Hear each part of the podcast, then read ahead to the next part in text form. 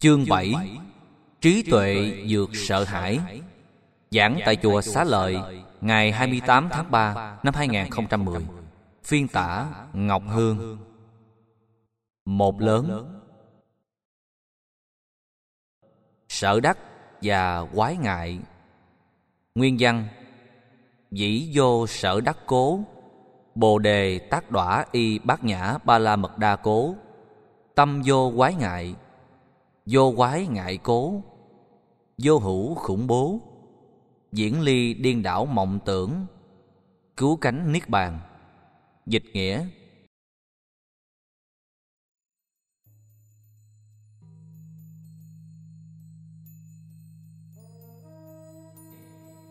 Vì không có sợ đắc, Bồ Tát nương vào trí tuệ ba la mật đa Nên tâm không còn chướng ngại. Nhờ tâm không chướng ngại nên không có sợ hãi Xa lìa mọi điên đảo Đạt niết bàn tuyệt đối Vế sau cùng của đoạn văn thường gây ra sự tranh luận Như một số học giả đứng từ góc độ tìm học phá chấp Cho rằng Niết bàn tuyệt đối là một danh động từ và cũng là đối tượng mà các hành giả cần vượt qua vì không có sợ đắc. Trong khi đó, trong ngữ cảnh tiếng Sanskrit của bản kinh, cứu cánh là một động từ, tức là sự đạt được tuyệt đối. Niết bàn là một tân ngữ, tức là một sự an vui, hạnh phúc của giải thoát trên cuộc đời này. Một tiến trình diễn ra rất tự nhiên khi hành giả đã giải phóng khỏi tâm mình những nỗi sợ hãi, không còn khủng bố, phiền não dĩ mô. Do vậy, tuệ giác được phát huy ở mức độ tuyệt đối. Cho nên, mọi lý luận về tính tương đối hay tuyệt đối của câu văn phải được dựa vào văn phạm và ngữ cảnh. Còn nếu như không, lúc nào ta cũng đề cao đến sự tuyệt đối. Trong khi đó, ngữ cảnh văn lại khác thì các suy luận của ta đôi lúc rất sâu nhưng lại không có chỗ để đối chiếu. Do đó, cơ sở biện luận như vậy không đứng vững được. Trong đoạn văn đó, ta có thể chia ra một số vấn đề để việc tu tập hành trì có thể đạt được kết quả ở mức độ cao. Sở đắc bao gồm tất cả những nỗi niềm hy vọng về một sự thành công đạt được, sự tích tụ từ những cái bình thường cho đến những cái siêu thường, từ những cái phàm tình cho đến những cái thuộc về thế giới của tâm linh. Nói chung cả tốt lẫn xấu.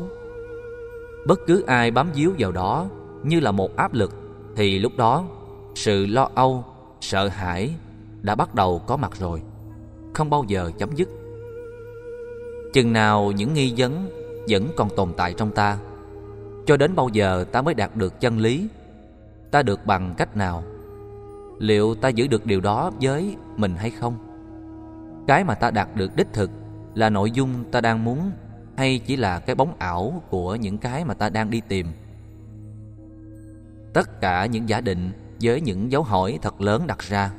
Như vừa nêu, đã làm cho tính cách sợ đắc, tức là sự mong cầu để đạt được gì đó của con người, trở thành một áp lực, một hoài nghi, vấn nạn và làm cho con người trở nên mệt mỏi ngay khi trong tình huống đã đạt được điều mong muốn đó rồi. Một câu hỏi được đặt ra, vậy tu tập theo phật giáo chẳng lẽ ta chẳng mong bất cứ một sự đạt được nào hay sao? Câu trả lời là không. Vì ít nhất theo dữ liệu lịch sử khi đức phật từ bỏ tu khổ hạnh sau 6 năm tu tập sai phương pháp Ngài được cứu sống từ bát giáo sữa của Suyata, một thôn nữ ở làng Suyata. Và trước khi lội qua sông Ni Liên Thiền là lên trên bờ cội Bồ Đề để ngồi thiền suốt 49 ngày, thì ít nhất một dữ liệu rất quan trọng liên hệ đến cái cầu mong sợ đắc của Ngài. Chẳng hạn, sách sử mô tả Đức Phật đã cầm bình bát của mình thảy xuống dòng sông và phát biểu thế này. Nếu con đường mà tôi đang tầm cầu và hướng đến có khả năng giúp cho tôi có thể trở thành bậc đại giác ngộ thì xin cho chiếc bát này chảy ngược dòng sông. Sách sử tiếp tục mô tả Lập tức cái bát đã đi ngược lại với chiều dòng xoáy rất lớn của sông Ni Liên Thiền. Đức Phật hân hoan và lội qua bên kia bờ sông với đường rộng của sông hơn một cây số. Trong tình trạng sức khỏe vừa mới được tái phục hồi. Đây là một hiện tượng ngoại lệ chưa từng có. Tại Bồ Đề Đạo Tràng, Đức Phật đã phát biểu thêm một lần thứ hai cũng liên hệ đến sở đắc. Nếu ngồi dưới cội này mà không giác ngộ đạt được quả, thà thịt nát xương tan, quyết không rời khỏi đây. Tức là nêu cam kết với quyết tâm cao độ. Ta sẽ lý giải thế nào về hai ngữ cảnh vừa nêu? Theo chúng tôi, thực tế chưa từng có cái bát nào chạy ngược dòng sông vì đó là chuyện trái với khoa học, với nhân quả. Người Ấn Độ thích mô tả những gì mang tính cách triết lý để tạo ra tính kích thích, tò mò cho việc tìm hiểu. Dòng nước chảy xiết từ cao xuống thấp của con sông Ni Liên Thiền là một hiện tượng tự nhiên được Đức Phật sử dụng trong ngữ cảnh này như là việc đi ngược dòng. Ý muốn nói, việc đi ngược dòng đời của Ngài hướng đến con đường tâm linh và con đường mở ra giá trị an lạc và thành công trong đóng góp. Trên phương diện lịch sử, thực tế đây là một vấn đề rất dễ hiểu vì Đức Phật đã nêu quyết tâm qua bên kia sông để ngồi thiền 49 ngày. Không ăn uống thì cái bát này đâu còn nhu cầu sử dụng nữa. Vì bác chỉ để đi khất thực, để nhận tặng phẩm cúng dường của đàn na thí chủ. Nhưng bây giờ, Ngài đã nêu quyết tâm tu rồi và chắc chắn với con đường trung đạo, cụ thể là bát chánh đạo, Ngài sẽ đắc được sự giác ngộ, thì lý do gì cần sử dụng nó nữa? Nên quăng xuống sông để không còn quan tâm đến chuyện ăn uống. Đó là một quyết tâm cao độ. Quyết tâm này đi ngược lại với dòng đời để trở thành một bậc thánh. Quyết tâm đó đã được thể hiện lần thứ hai tại cội Bồ Đề. Kết quả là Đức Phật đã trở thành bậc đại minh triết trong lịch sử các minh triết của Ấn Độ và của thế giới nói chung. Khi đến Bồ Đề Đạo Tràng, phần lớn các phái đoàn được hướng dẫn khi đối diện ngay cội Bồ Đề Thiên, nơi vốn được xem là nguồn năng lượng tâm linh mạnh nhất trong các Phật tích và cũng là trên hành tinh này, để phát những nguyện lợi ích cho tha nhân và chúng sinh nói chung. Các triều đại vua trong lịch sử của Ấn Độ cũng đã bắt chước theo truyền thống này. Mỗi khi đến Bồ Đề Đạo Tràng, họ phát nguyện dựng lên một cái tháp để mong cho thiện chí của họ được thành tựu.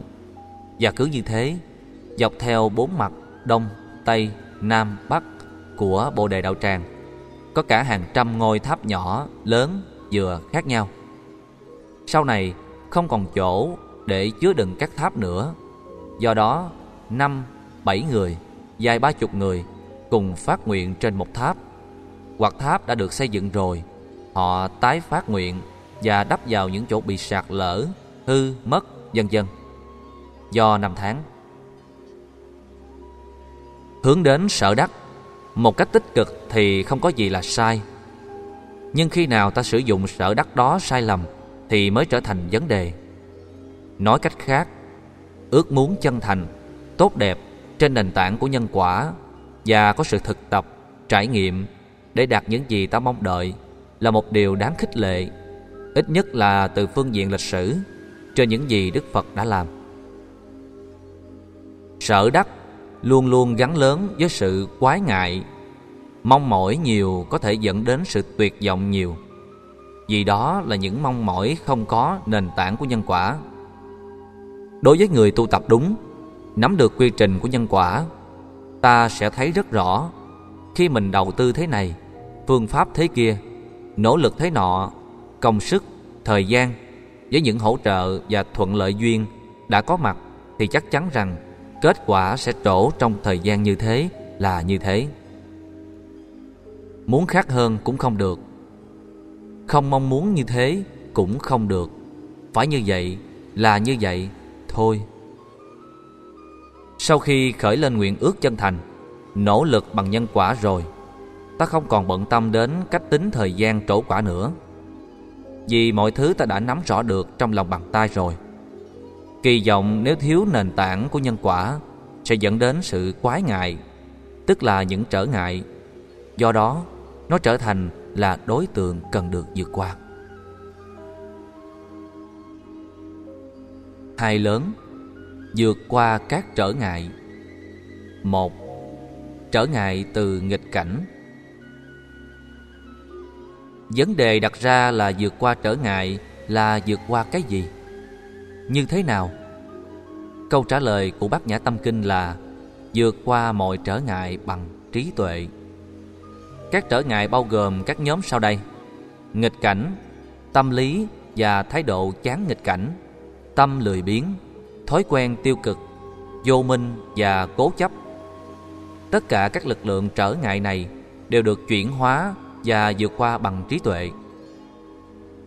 Nghịch cảnh bao gồm các trở ngại từ thiên tai như động đất, sóng thần, lũ lụt, hạn hán hoặc là những tai nạn do chính con người tạo ra như chiến tranh, sự bất công và bất bình đẳng xã hội, các hình thái trọng nam khinh nữ, các tầng lớp xã hội do con người đặt ra để bóc lột sức lao động của nhau. Khi phát triển được trí tuệ, ta thấy rất rõ những thứ như thế không hợp lý. Các thiên tai không phải do Thượng Đế, các thần linh cả giận, trừng phạt con người như phần lớn các kinh thánh của các tôn giáo nhất thần và đa thần đã viết ra để hù dọa con người, chứng minh quyền quy tối thượng của Thượng Đế để con người vĩnh viễn phải bị sợ hãi và lệ thuộc. Lệ thuộc vào Thượng Đế và thần linh là một trở ngại lớn về phương diện trí tuệ và đạo đức. Vì thế, ta có thể nói đạo Phật đã dạy cho ta cái nhìn mới, giải phóng mình khỏi ách nô lệ của Thượng Đế và các thần linh là quyền con người quan trọng nhất trong tất cả các quyền căn bản mà con người cần có. Một khi trí tuệ được phát triển, ta thấy rất rõ vũ khí không phải là một phương tiện để mang lại hòa bình. Chiến tranh không phải là giải pháp để giải quyết các vấn nạn, gút mắt với nhau, mà phải là hòa đàm, hiểu biết, tôn trọng, cảm thông, thương lượng, tương dưỡng để cả hai bên cùng có lợi. Tháng 3 năm 2010, Tổng thống Barack Obama và Tổng thống của Nga đã ký hiệp ước hủy bỏ các loại vũ khí hạt nhân. Trước đây, trong thời kỳ chiến tranh lạnh, hai nước này tranh giành nhau để chứng minh rằng là quyền lực số một trên hành tinh. Bây giờ hai nước đã hòa nhau. Vậy, khi trí tuệ con người phát triển càng cao, tất cả những điều người ta từng sợ hãi để tạo ra những trở ngại sẽ từ từ được giải phóng Chúng ta không phải tốn tiền vào những việc chế tạo vũ khí. Trên thực tế, không mấy lúc ta sử dụng được vũ khí. Phần lớn mua vũ khí chỉ là một sự trấn an. Kết quả là tốn kém. Trong khi vấn đề an sinh xã hội đang còn bỏ ngỏ ở nhiều quốc gia. Sao ta không dùng số tiền đó để chu cấp cho các hoạt động an sinh này? Khi trí tuệ con người phát triển, các hình ảnh bất công ngày càng phải được thay đổi, xóa sổ đến tận gốc. Vấn đề còn lại là thời gian. 2. Trở ngại về tâm lý Trí tuệ sẽ giúp cho mình soi sáng rằng mặc cảm, tức là tự đánh giá thấp mình hơn mức mà mình đang có về khả năng, năng lực, tiềm năng, nỗ lực và những diễn tiến để dẫn đến sự thành công. Nhờ đó, ta có thể khôi phục lại niềm tin đã bị đánh mất. Thái độ tâm lý đối lập lại là sự sống cao, ngã mạn, xem mình là trục xoay là quan trọng, thước đo. Những người như vậy đi tới đâu sẽ gặp trở ngại tới đó. Do đó, ta dùng trí tuệ để xem thấy rằng, mình chỉ là một chức năng trong vô số các chức năng khác được sử dụng trong cuộc đời này. Không có gì là ghê gớm. Ta chỉ là một hạt cát trong sa mạc. Ta chỉ là một viên sỏi trong bãi sỏi, Một viên đá trong dãy núi thôi. Ai quan niệm như thế Sẽ không tự đánh giá mình là hơn cả ông trời.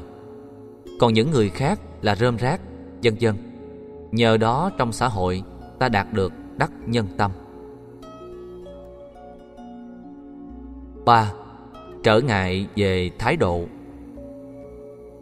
Trước nhất, người có trí tuệ thấy rất rõ ràng là không có số phận an bài, không có định mệnh, không có sự ngẫu nhiên, không có tiến trình tự nhiên. Tất cả có nhân, duyên để dẫn đến quả báo thế này, thế nọ trong tự thân của mọi sự vật, hiện tượng. Do đó, người ấy có năng lực vượt qua chính mình, làm mới đời sống, cải tạo hành vi và ngày càng tiếp nhận được rất nhiều các nguồn năng lượng của hạnh phúc và bình an. 4. Trở ngại về lười biếng Kinh Lăng Nghiêm đưa ra một số lý do mà thỉnh thoảng ta có thể dinh vào để biện hộ cho sự giải đãi của mình. Chẳng hạn như có người nói bây giờ còn quá sớm để làm công việc này nên từ từ làm cũng được. Ta đã bỏ lỡ cơ hội để làm thành công. Có người biện hộ như thế này. Bây giờ trễ quá rồi Để làm lại cuộc đời. Tôi đã làm biết bao nhiêu tội lỗi Bây giờ không còn thời giờ để làm lại nữa. Thôi thà chấp nhận như thế còn hơn. Có người lại nói Cái này quá ít, quá nhỏ Không hợp với khả năng Vị thế của tôi. Làm rồi được cái gì Tốt hơn là không làm Vì làm như thế là một sự nhục mạ như vậy, họ đã bỏ lỡ qua cơ hội để làm những việc tích góp gió thành bão, nhỏ thành lớn. Và có người cũng nói rằng, cái này nếu không có cũng không sao, làm gì phải quan trọng vấn đề đến thế. Nói như thế, rồi ta bỏ qua cơ hội, không làm gì hết. Lười biếng luôn luôn tìm những bạn đồng hành, trong đó biện hộ là một tên nguy hiểm nhất để ta tìm những lý do và ta trốn tránh trách nhiệm khỏi những nỗ lực trong khi lẽ ra ta cần phải dấn thân vào để đạt được cho chính mình và góp phần giúp cho tha nhân. 5. Trở ngại về thói quen tiêu cực Bao gồm những thói quen như rượu chè, thuốc lá, ma túy, hưởng thụ, đàn điếm, vân vân. Những thứ này làm cho chúng ta ngây ngất một giai đoạn và sau đó đắm chìm mình trong khổ đau. Nhưng ta lại lý giải rằng nó chính là đầu mối của hạnh phúc. Lẫn lộn giữa ảo giác và hạnh phúc với hạnh phúc đích thực sẽ làm cho rất nhiều người trả giá rất đắt. Đó là hối hận mà vẫn chưa quay đầu kịp. Cho nên, thà ít tiêu thụ một chút để ta khỏi phải hối hận về sau. Học theo Phật, ăn ít, ngủ ít, hưởng thụ ít, mặc ít sẽ giúp cho ta có được hạnh phúc lâu dài và tiết kiệm được nguồn phước báo. Cho nên, phước sẽ ở mãi với chúng ta, đồng hành với mọi bước chân của chúng ta trong tiến trình sanh tử luân hồi, như là một vệ sĩ, như là một hộ pháp. 6. Trở ngại do vô minh và cố chấp Vô minh bao gồm mê tín, dị đoan, giới cấm thủ, rất nhiều người cố chấp vào học thuyết định mệnh, học thuyết ngẫu nhiên. Có người cố chấp vào quá khứ, có người cố chấp vào tương lai, có người cố chấp vào những lỗi lầm và có người cố chấp về cảm xúc. Có người cố chấp vào những phương pháp sai nhưng nghĩ rằng đó là con đường giải thoát. Tất cả đều là vô minh. Có rất nhiều niềm tin du dơ không có cơ sở gì hết để tin, nhưng vẫn tin với một niềm an ủi rằng thà tin dư thừa còn hơn thiếu để phòng hờ cho chắc ăn. Các thái độ cố chấp do vô minh như thế đều là một trở ngại rất lớn cho hạnh phúc và bình an. Người tu học bát nhã tâm kinh cần phải xử lý những trở ngại bằng trí tuệ. Ba lớn Sử dụng trí tuệ vượt qua sợ hãi Tất cả sinh thể đều thể hiện bản năng sinh tồn hiện hữu từ trong đáy thẳm của vô thức, từ vô thủy qua hành vi fight or fly, chạy hay chiến đấu trước một nghịch cảnh. Mà khi tiến hóa đến các bậc cao thì ý thức hữu thức gọi tên nó bằng sợ hãi. Nỗi sợ hãi luôn luôn tiềm ẩn trong tâm thức của từng cá thể, từng tập thể như gia đình, tộc họ, làng xã, quốc gia và cả trong từng nền văn minh của nhân loại và mặt trái đồng sinh với nó chính là tín ngưỡng. Khi còn nhỏ, bất cứ cái gì cũng có thể làm cho chúng ta sợ. Sợ ma, sợ vô cớ, sợ thiếu ăn, sợ vắng cha mẹ, sợ đi xa, sợ làm cực nhọc, vân vân. Trên đời này có cái gì nỗi sợ đến kèm theo như thế? Vì con người không đủ sức để suy nghĩ, chưa đủ sức tự lực để vượt qua, nên cảm thấy mình yếu kém, nhỏ bé và nỗi sợ xuất hiện như là một nguồn vô thức rồi tác động đến ngũ thức. Nếu không được cha mẹ hay người đi trước hướng dẫn, nỗi sợ này trở thành một khối qua năm tháng, rất khó phá vỡ được. Lớn lên, ta sợ thiếu thốn, sợ mất việc, sợ bị sa thải, sợ bệnh tật, sợ tai nạn, sợ chia ly trong tình yêu, sợ chiến tranh. Sợ mất thời gian, sợ không có khả năng, sợ bị ruồng bỏ và hàng trăm, hàng triệu triệu nỗi sợ khác nhau. Ai sống với những nỗi sợ như thế sẽ không còn không gian để hít thở hạnh phúc. Bây giờ, ta thử đặt ngược câu hỏi. Khi ta khởi lên ý niệm về nỗi sợ hãi, về những nghi vật mà ta cho rằng không thể an tâm được, ta có thể giải quyết được các vấn nạn này hay không? Câu trả lời hoàn toàn là không. Nỗi sợ vẫn còn nằm yên nguyên đó Vậy ta dạy gì mà sợ Hãy bình tĩnh Nỗ lực làm Cố gắng vượt qua Thì trước sau gì ta cũng nắm được sự thành công Trong lòng bàn tay khi già Con người thường sợ chết Sợ cô đơn Sợ mất hết tất cả những gì mình đã có. Đôi khi Tuổi già cũng là tuổi khó tu lắm Nếu không có thói quen tu. Chỉ nỗi sợ cô đơn không thôi Cũng đã làm cho mình bị khủng hoảng Sợ hãi rồi Và bị thay thế bởi lớp trẻ hơn.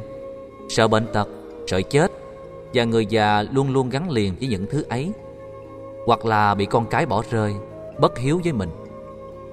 Hôm qua có một tờ báo đưa tin, Có một cụ già 96 tuổi ở Trung Quốc Đem lòng thương một cô gái 30 tuổi ở Đài Loan. Ông là một ông từ giữ đền lão giáo. Độc thân từ nhỏ đến lớn, Có hai đứa con nuôi, Một người 68 tuổi, Một người khoảng năm mươi mấy tuổi. Bỗng dưng đến tuổi này, Ông hồi xuân, Ông muốn lập gia đình.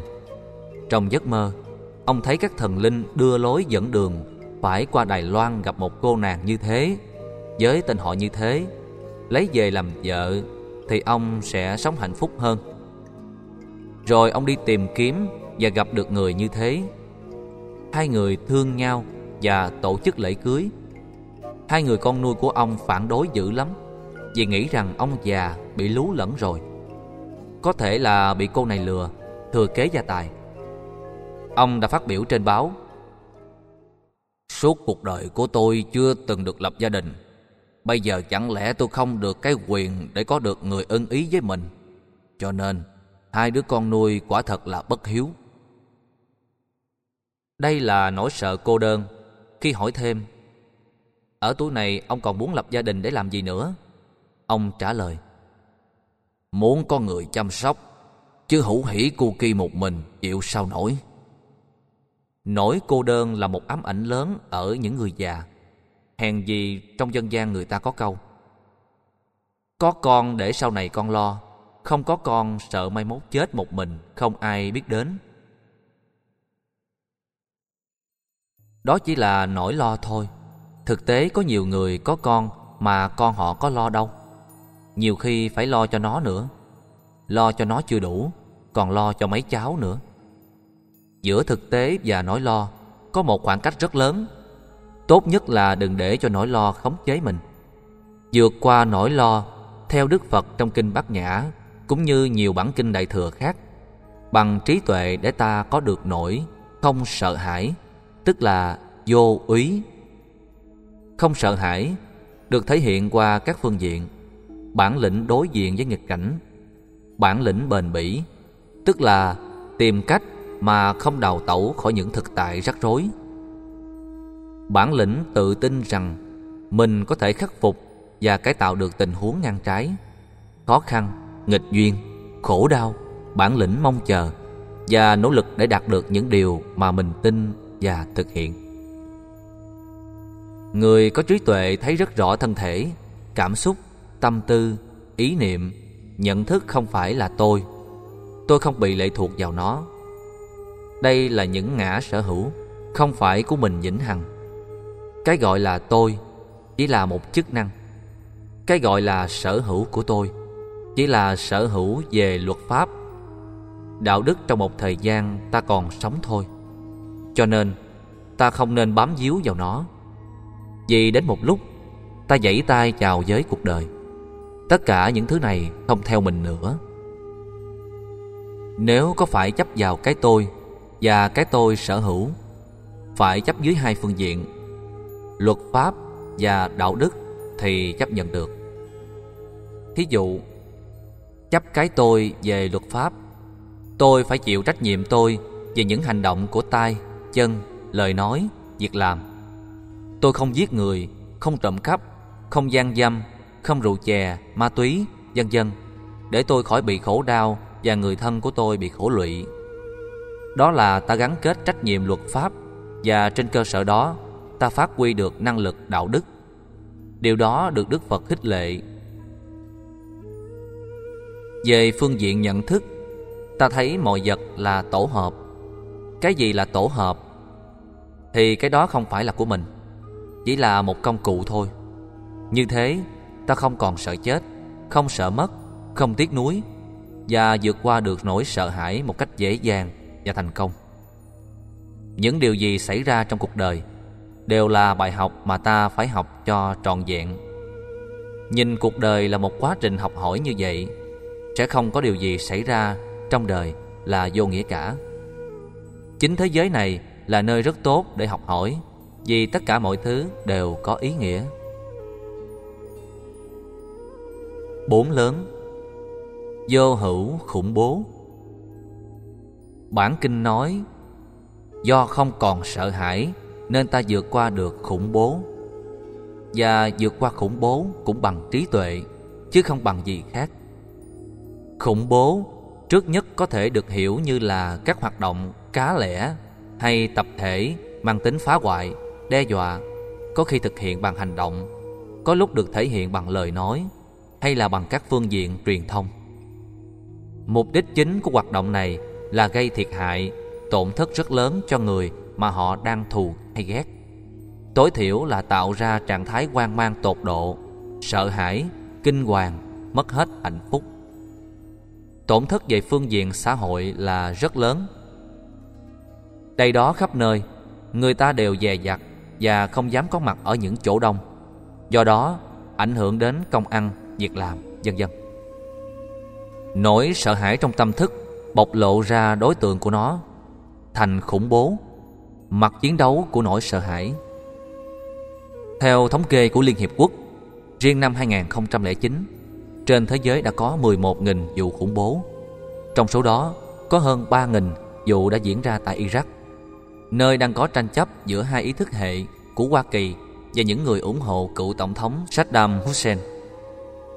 Nói cách khác, bất cứ nơi nào đang có những tranh chấp, các hoạt động khủng bố có thể được sử dụng như là một công cụ nguy hiểm và vô lương tri để tấn công đối phương, một điều tối kỵ trên luật pháp quốc tế. Vì ta thấy rất rõ tác hại của nó ảnh hưởng đến tính mạng, sức khỏe, danh dự, nhân phẩm, tài sản, bất ổn về kinh tế và thể chế trị nói chung. Riêng các cuộc biểu tình cũng làm tổn thất biết bao nhiêu giá trị kinh tế, bất ổn về xã hội, chưa nói đến bạo động. Ví dụ, hiện nay ở tại Thái Lan, phe áo đỏ gồm mấy chục nghìn người ủng hộ cựu thủ tướng Thaksin. Khi tài khoản 1,4 tỷ đô la của ông bị chính phủ và tòa án tối cao của Thái Lan niêm phong và thu hồi, xung vào công quỹ. Vì đảng đối lập cho rằng đó là tài sản tham nhũng trong suốt thời gian ông làm thủ tướng của nước này. Lập tức, làn sóng biểu tình đã diễn ra khắp nơi. Người biểu tình lấy máu và phun máu khắp nơi để thể hiện sự bất đồng rất lớn. Máu tượng trưng cho cái chết, bạo động, bạo lực, vân vân. Nếu chính phủ Thái Lan không khéo giải quyết vấn đề một cách ổn thỏa, thì bất ổn chính trị sẽ dẫn đến khủng hoảng kinh tế một cách lâu dài. Rất nhiều nhà đầu tư Thái Lan đã bỏ sang Việt Nam Vì bất ổn chính trị Thì đâu làm ăn được gì một người nào đó đã phát biểu. Cái xui của Thái Lan Lại là may mắn của Việt Nam. Đó là luật tương quan và duyên khởi. Lỡ chỗ này trở thành bù đắp ở chỗ khác Biểu tình thôi cũng đã làm tổn thất đến thế Huống chi là có bạo động, khủng bố, chiến tranh. Trong năm 2009 Phe áo trắng đã cưỡng chế sân bay quốc tế Không cho các quan chức Đông Nam Á đến tổ chức cuộc họp ASEAN. Làm nhiều người khủng hoảng, sợ hãi Không dám lui tới theo lời hiệu triệu của chính quyền các quốc gia Thông qua sứ quán và bộ phận ngoại giao của những nước này Huống chi những loại khủng bố có tổ chức như mạng lưới của Al-Qaeda toàn cầu và nhiều các hoạt động khủng bố của nhiều lực lượng khác nhau. Chỗ nào khủng bố còn có mặt thì chỗ đó còn tan thương, khổ đau. Muốn vượt qua nó, ta phải dùng trí tuệ để phân tích tính nguyên nhân tại sao có khủng bố. Ở góc độ sâu xa nhất, đặc biệt là những khủng bố mang tính cách đối lập giữa những thiên cực, chính trị, ý thức hệ, tôn giáo chủ nghĩa dân tộc cực đoan mà nó sợ hãi cái ý thức hệ đối lập cái tôn giáo hay dân tộc khác biệt sẽ trở nên mạnh mẽ và chi phối đời sống từ đó khởi sinh sự áp bức chèn ép các thành phần đối lập đã dẫn đến nguyên nhân trực tiếp là sự phân hóa giữa giàu và nghèo, là sự phân phối bất bình đẳng của tài sản và sự áp đặt các giáo điều tôn giáo hay chính trị cực đoan. Chính đây là đầu mối của các cuộc chiến tranh khủng bố, Cho nên giải quyết các khủng bố bằng bạo lực chỉ tạm thời thôi, Chứ không giải quyết được vấn đề. Theo lời tiên tri của nhà tiên tri Vanga, Trong vòng mười mấy năm tới sẽ có khả năng xảy ra chiến tranh thế giới thứ ba. Lời tiên tri đó không có cơ sở gì để ta tin là có thực Vì không được dựa vào sách sử gì sau khi bà ấy chết mấy chục năm vừa qua Cơ sở dữ liệu đó rất mờ ảo. Nếu các hình thái khủng bố không được dứt trừ một cách ổn thỏa bằng hòa đàm, thương lượng và tương nhượng thì các hình thái bạo động khác dưới hình thức lớn hơn sẽ tiếp tục diễn ra.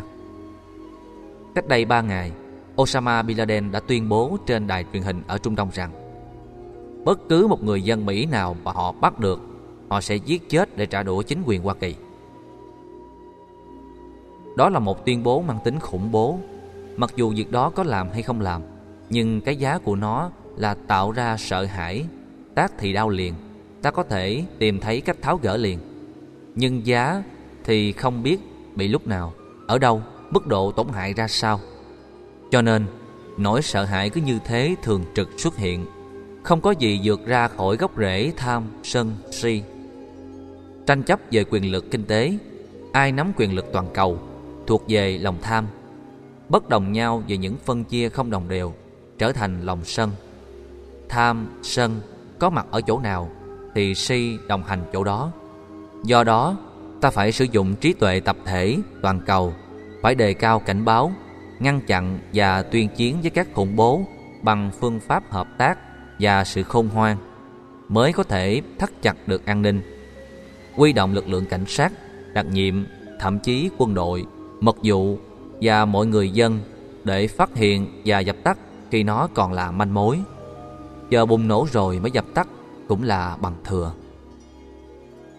Đề cao về trí tuệ, chúng ta thử hỏi Tại sao phải dùng vũ lực? Tại sao phải dùng những hình thức tổn hại, thiệt hại cho những người khác để tạo ra sức mạnh cho mình mà không dùng những loại sức mạnh chân chính có giá trị hơn và được cuộc đời nhớ thương nhiều hơn? khi khai sáng được các giá trị tích cực của những người sống trong thế giới khủng bố. Trước sau gì họ cũng quay đầu, không còn xem khủng bố là một mặt mạnh. 2.600 năm qua, chiến tranh vẫn đồng hành cùng nhân loại, xuyên suốt chiều dài lịch sử, đủ thấy gốc rễ vô minh sâu dày biết chừng nào. Ta có thể tự cứu bản thân và có thể tạo ra khác biệt. Ta có thể xoay chuyển được số phận, tác động lên số phận của người khác và cõi đời này trong ta có tiềm năng mạnh mẽ và nguồn lực ấy không bao giờ cạn mặc dù những tổn thất nhất định vẫn luôn tiếp tục xảy ra trong mọi không gian thời gian trong đó có ta bởi vì chúng là một phần tất yếu từ lịch sử quá khứ xa xưa. Năm lớn, Diễn ly điên đảo mộng tưởng. Về đoạn văn Sanskrit, Câu đã rõ nghĩa rồi. Điên đảo là một vấn đề, Mộng tưởng là đồng tân ngữ. Sau đó, Cứu cánh Niết Bàn Là một ngữ động từ để cho thấy Khi ta kết thúc được điên đảo và mộng tưởng. Lập tức ta sẽ đạt được Niết Bàn. Mặc dù Niết Bàn không phải là kết quả của sự biến thiên này, Nhưng nếu không nhờ có sự giải trừ đó, Niết Bàn không có được. Giống như căn nhà không phải là kết quả của con đường ta đang đi đến, Nhưng nếu không có con đường, Ta không đến được căn nhà. Mối quan hệ đó là biện chứng. Bản dịch của Ngài Kumalathap ghi là Diễn ly nhất thiết điên đảo mộng tưởng, Cứu cánh Niết Bàn. Như vậy, có thêm chữ nhất thiết. Trong khi tiếng Sanskrit thì không có chữ nhất thiết, Tức là nhấn mạnh cho rõ nghĩa Mọi hình thái của điên đảo và mộng tưởng. Khi đã được kết thúc rồi bằng trí tuệ, Niết bàn đạt được đến mức độ cứu cánh là hiển nhiên. Bản dịch của Ngài phát thành Siêu quá điên đảo Cứu cánh Niết Bàn. Gọn trong dòng 8 chữ Có ý nghĩa sâu sắc. Siêu là vượt qua. Siêu quá Tức là vượt một cách trọn vẹn. Điên đảo, mộng tưởng Cũng là một loại điên đảo Nên không cần phải liệt kê ra hai. Do đó ta đạt được thành quả Niết bàn cứu cánh. Điên, thì ai cũng biết rồi. Đảo, nghĩa là lộn ngược. Người đứng bằng hai chân trên mặt đất, Chồng chúi xuống. Hai chân đưa lên trời, Gọi là người bị điên đảo. Nói cách khác, Cái gì khác với thế giới hiện thực Như là một quy luật, Cái đó gọi là điên đảo. Những nhận thức đánh giá của chúng ta Không phù hợp với hiện thực, Đó là nhận thức điên đảo, Là sai lầm, Là tà kiến, Biên kiến Kiến thủ Giới cấm thủ. Như vậy cái gì là chánh tri kiến? Không điên đảo. Theo Đức Phật Đánh giá thế giới Sự vật, con người, tình huống Mọi vấn đề trên duyên khởi. Đó là sự tương tác đa chiều trên nhân quả. Tức là mối liên hệ biện chứng trước và sau Với các duyên đang tồn tại Ảnh hưởng trực tiếp và gián tiếp đến chúng. Chớ nên gọi chết là hết mà còn có sự tiếp nối để chịu trách nhiệm đạo đức và luật pháp. Mộng tưởng thì đơn giản hơn. Có nhiều người có những ảo giác trong giấc mơ vì không kiểm soát được tâm. Do quá trình sống ban ngày, ta tiếp xúc với những điều không như ý nhiều quá. Ức chế tâm lý đó xuất hiện dưới các hình ảnh của cơn mơ, làm cho mình cảm thấy mệt mỏi, bần thần, giả dượi, khó chịu. Những thứ này ta vượt qua bằng cách tập thể dục, ngủ đúng tư thế, không nằm gối cao, không để máy lạnh quá lạnh, để cho tư thế nằm không tạo ra ức chế gì. Do vậy, cơn mơ ác mộng sẽ không xuất hiện.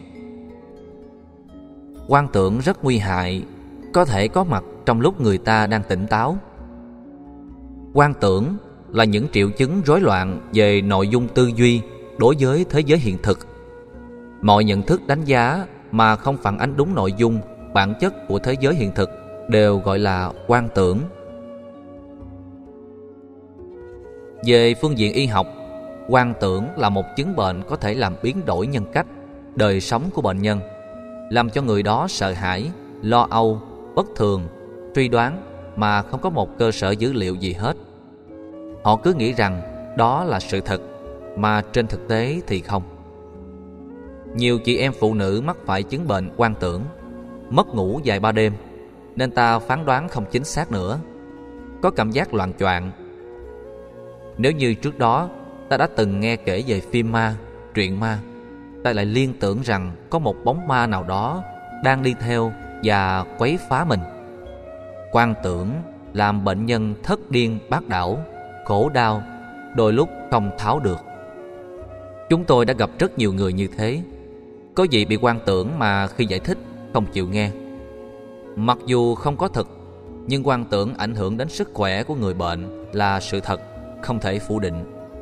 Cho nên, ta phải rũ bỏ quan tưởng đó càng sớm càng tốt. Điều đầu tiên, Chúng tôi đưa tay lên và hỏi, Trong bàn tay của tôi có cái gì? Nếu trả lời sai là không tin được vì ma không bị giới hạn về vật chất, Cho nên tâm thức của họ còn mạnh hơn chúng ta. Do đó họ có thể biết được. Điều thứ hai, Chúng tôi hỏi bất chừng Sau cổ hay đầu của anh chị là cái gì? Nếu là ma, Họ sẽ thấy rõ là bức tường màu gì, Như thế nào, Ra làm sao. Nếu không trả lời đúng, Thì biết là ma dỏm Hay bị tâm thần đa nhân cách. Có người đã được giải thích, Lại nói, Không, Con ma của tôi khôn ngoan lắm, Nên gặp thầy nó giả vờ không biết gì hết, Để thầy khỏi đánh nó ra khỏi thân thể tôi, Để nó có cơ hội làm chủ lấy tôi. Cho nên, Thầy hãy vì lòng tình thương cứu tôi. Cái đó là bỏ tay chấm cơm. Tức là sống với cái hoang tưởng đến mức độ Khi người ta đưa sự thật cho mình ngay trước mặt, Nhưng mình vẫn giãy tay chào không tiếp nhận thì đành chịu thôi. Khi bị quan tưởng Tốt nhất hãy đến bệnh viện tâm thần. Đừng đi gặp thầy Pháp, thầy bùa, thầy cúng. Đi đúng bác sĩ tâm thần giỏi, kinh nghiệm Để uống đúng thuốc giúp ổn định lại không còn những rối loạn nhận thức hành vi. Không may gặp mấy ông mê tín dị đoan nói bệnh nhân có ma theo thì chết luôn. Những người bói toán phù thủy hoặc phong thủy nếu không biết thì đừng nên phán đại vì sau này bị hậu quả lớn lời tuyên bố thiếu trách nhiệm dẫn đến tình trạng người khác phải sống ương chết dở và hậu quả đó rất nghiêm trọng cái gì không biết thì đừng phán bậy. Những người bị quan tưởng khó chấp nhận sự giải thích một cách logic, rất khó thuyết phục họ bằng lý lẽ khoa học. Vì họ nghĩ rằng họ đúng, còn người khác thì sai hết. Nếu ta kiên nhẫn thuyết phục, giải thích, hỗ trợ để họ vừa uống thuốc, vừa nghe lời khuyên, quả mai còn cứu giảng, bằng không phải đành chịu. Lúc đó, họ rơi vào trạng thái điên đảo. Điên đảo là đánh giá Nhìn nhận không đúng sự thật. Táo trộn hết, đảo ngược hết. Nhận thức táo trộn, đảo ngược Dẫn đến sự quan tưởng. Mối liên hệ giữa quan tưởng và điên đảo là hai chiều. Cái này có thể kéo cái kia Và ngược lại. Gốc rễ của nó có thể là những ám ảnh Những ảo giác Những lý giải sai Những định kiến, vân vân. Nó có thể tồn tại trong người bị tâm thần phân liệt cảm xúc như trầm cảm. Do đó phải điều trị có phương pháp thì mới vượt qua. Phần lớn loài người sống như giấc mộng. Sự thế nhược đại mộng sống mà không biết mình đang sống hoàn toàn thiếu tỉnh thức đây chính là cuộc sống điên đảo mộng tưởng trong ngữ cảnh của bát nhã tâm kinh điên đảo mộng tưởng thuộc về nhận thức luận và đạo đức học đang bị khổ đau trong giai đoạn khủng hoảng tài chính toàn cầu. Ta biết đó là nhân duyên chung. Cho dù là tỷ phú, triệu phú cũng phải chết, huống hồ là mình. Có người lý giải, có lẽ cha tôi chết vào ngày ly tán hay là ngày sát chủ, con cháu ngóc đầu lên không được. Rồi nhờ các thầy bùa, thầy cúng đến yếm trù mộ huyệt cha mẹ. Đây là tội đại bất hiếu và gieo nghiệp đại hàm oan cho ông bà. Cha mẹ đã chết rồi, không còn cơ hội biện hộ cho chính mình. Tất cả đều được gọi là điên đảo mộng tưởng. Ai lý giải, phân tích, giải quyết các vấn nạn từ đơn giản đến phức tạp dưới hình thức nhân quả, được gọi là thoát khỏi điên đảo mộng tưởng. Đang tiếp cận với trí tuệ ai giải quyết mọi thứ trên nền tảng của mê tín dị đoan thần nguyền định mệnh an bài ngẫu nhiên tự nhiên được gọi là đang sống trong dòng phủ sống của điên đảo mộng tưởng. Sống chung với những người điên đảo mộng tưởng mệt lắm. Họ mệt mình cũng mệt theo điều trị quan tưởng trong y học có thuốc tập luyện hỗ trợ của người thân. Điều trị quan tưởng, mộng tưởng hay điên đảo tưởng về phương diện nhận thức luận và đạo đức học. Đòi hỏi đến sự tu tập trí tuệ để ta rũ bỏ hết chuyển hóa chúng đến tận gốc rễ. Nếu không nó có thể tái phát. Dấu hiệu chung của những người bị loạn tưởng ở mức độ ban đầu là không thừa nhận mình đang bị bệnh do vậy, không có cơ hội để vượt qua. Ta phải chấp nhận bệnh để nỗ lực vượt qua. Nhờ đó, ta biết lắng nghe những lời khuyên chân thành, biết làm theo những phương pháp đúng, biết vượt qua những giới hạn do các chứng bệnh loạn tưởng, điên đảo, mộng tưởng mà ra. Sáu lớn, cứu cánh niết bàn. Cứu cánh ở đây là động từ, đạt đến tuyệt đối của niết bàn trong văn học Bali có nhiều đoạn Đức Phật mô tả niết bàn không phải là mặt trời, mặt trăng, ánh sáng, ban đêm, đất, nước, gió, lửa, các hình thái vật chất hay là dòng cảm xúc, ý niệm, tâm tưởng, nhận thức. Niết bàn được hiểu bằng chuỗi phủ định từ neti. Neti là phủ định từ, không phải là cái này, không phải là cái kia. Tức là sử dụng phương pháp loại trừ, thoát hết tất cả những cái không thuộc về niết bàn, thì cái còn lại chính là niết bàn. Đây là cách nói dễ hiểu nhất. Thí dụ, hạnh phúc của giác quan không phải là niết bàn. Hạnh phúc của cơn ảo giác không phải là niết bàn. Hạnh phúc của những lời tán dương không phải là niết bàn.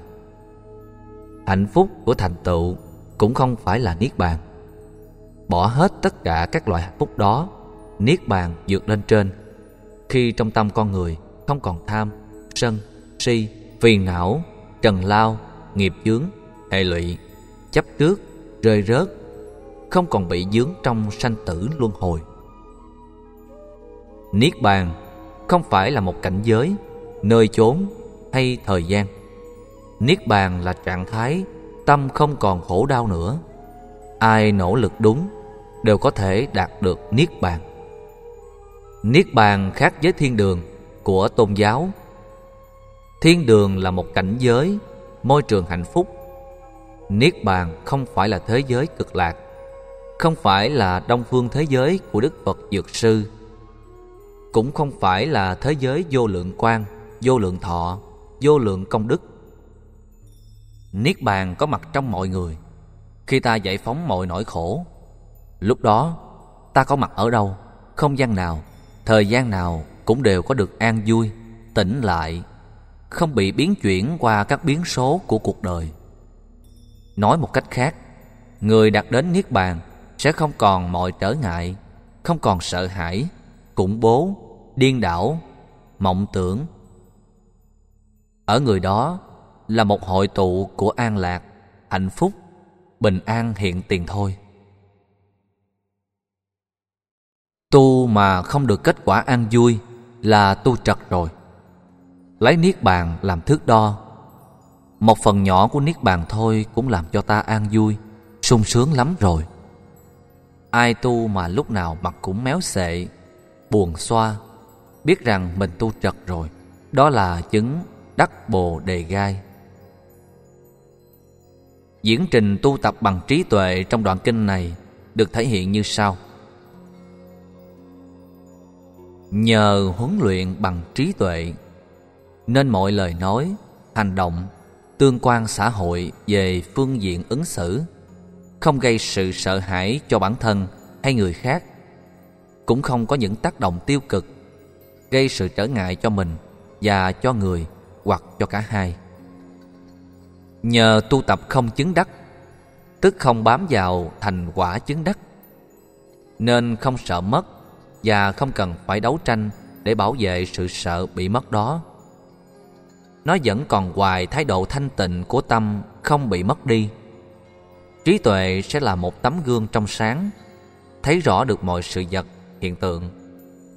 Như thấy các dân tay trong lòng bàn tay, rất thiết thực, hiện tiền là bây giờ và tại đây thôi. Tôi thích cách mô tả của bát nhã tâm kinh ở đoạn này khác hoàn toàn với những tông phái phật giáo khác đôi lúc cường điệu quá tính màu nhiệm. Bát Nhã Tâm Kinh dạy chúng ta dùng trí tuệ. Theo Đức Phật, trí tuệ là nữ tính, là mẹ sinh các Đức Phật. Có trí tuệ là có giác ngộ, có chứng đắc, có thánh nhân, có bình an, hòa bình và có tất cả. Trong khi Mật Tông dạy hãy trì chú để có sự màu nhiệm, hãy đọc danh hiệu của các Phật thì được như ý, giải quyết được các vấn nạn. Chúng ta cần phân biệt rằng, trong số hiếm hoi Phật giáo Mật Tông, mặt bên kia của hình thức giả huyễn ấy là cả một quá trình tu tập thân tâm và đào luyện trí tuệ vô cùng dài lâu và khó nhọc. Cứu cánh của họ vẫn là trí tuệ bát nhã qua học trình từ 5 đến 10 năm. Về phương diện nghiên cứu, Mật Tông không phải là giáo pháp truyền thống của Đức Phật. Trong bài kinh Tứ Diệu Đế, Phật dạy nhân quả trên nền tảng phân tích, tìm giải pháp và con đường thực tập để vượt qua những bế tắc khổ đau. Đó là trí tuệ, không nương vào thần linh nào hết, chẳng có hình thức mật tông nào cả. Về phương diện nghiên cứu, mật tông liên hệ đến việc cường điệu hóa tính màu nhiệm hình thức. Có một hiện tượng hiện nay, tại Việt Nam có phong trào chiêm bái xá lợi. Bây giờ, ở đâu cũng nói là có xá lợi Phật, xá lợi Bồ Tát, xá lợi của Thánh Tăng. Xá lợi đó chỉ là niềm tin thôi, không có cơ sở gì để xác định.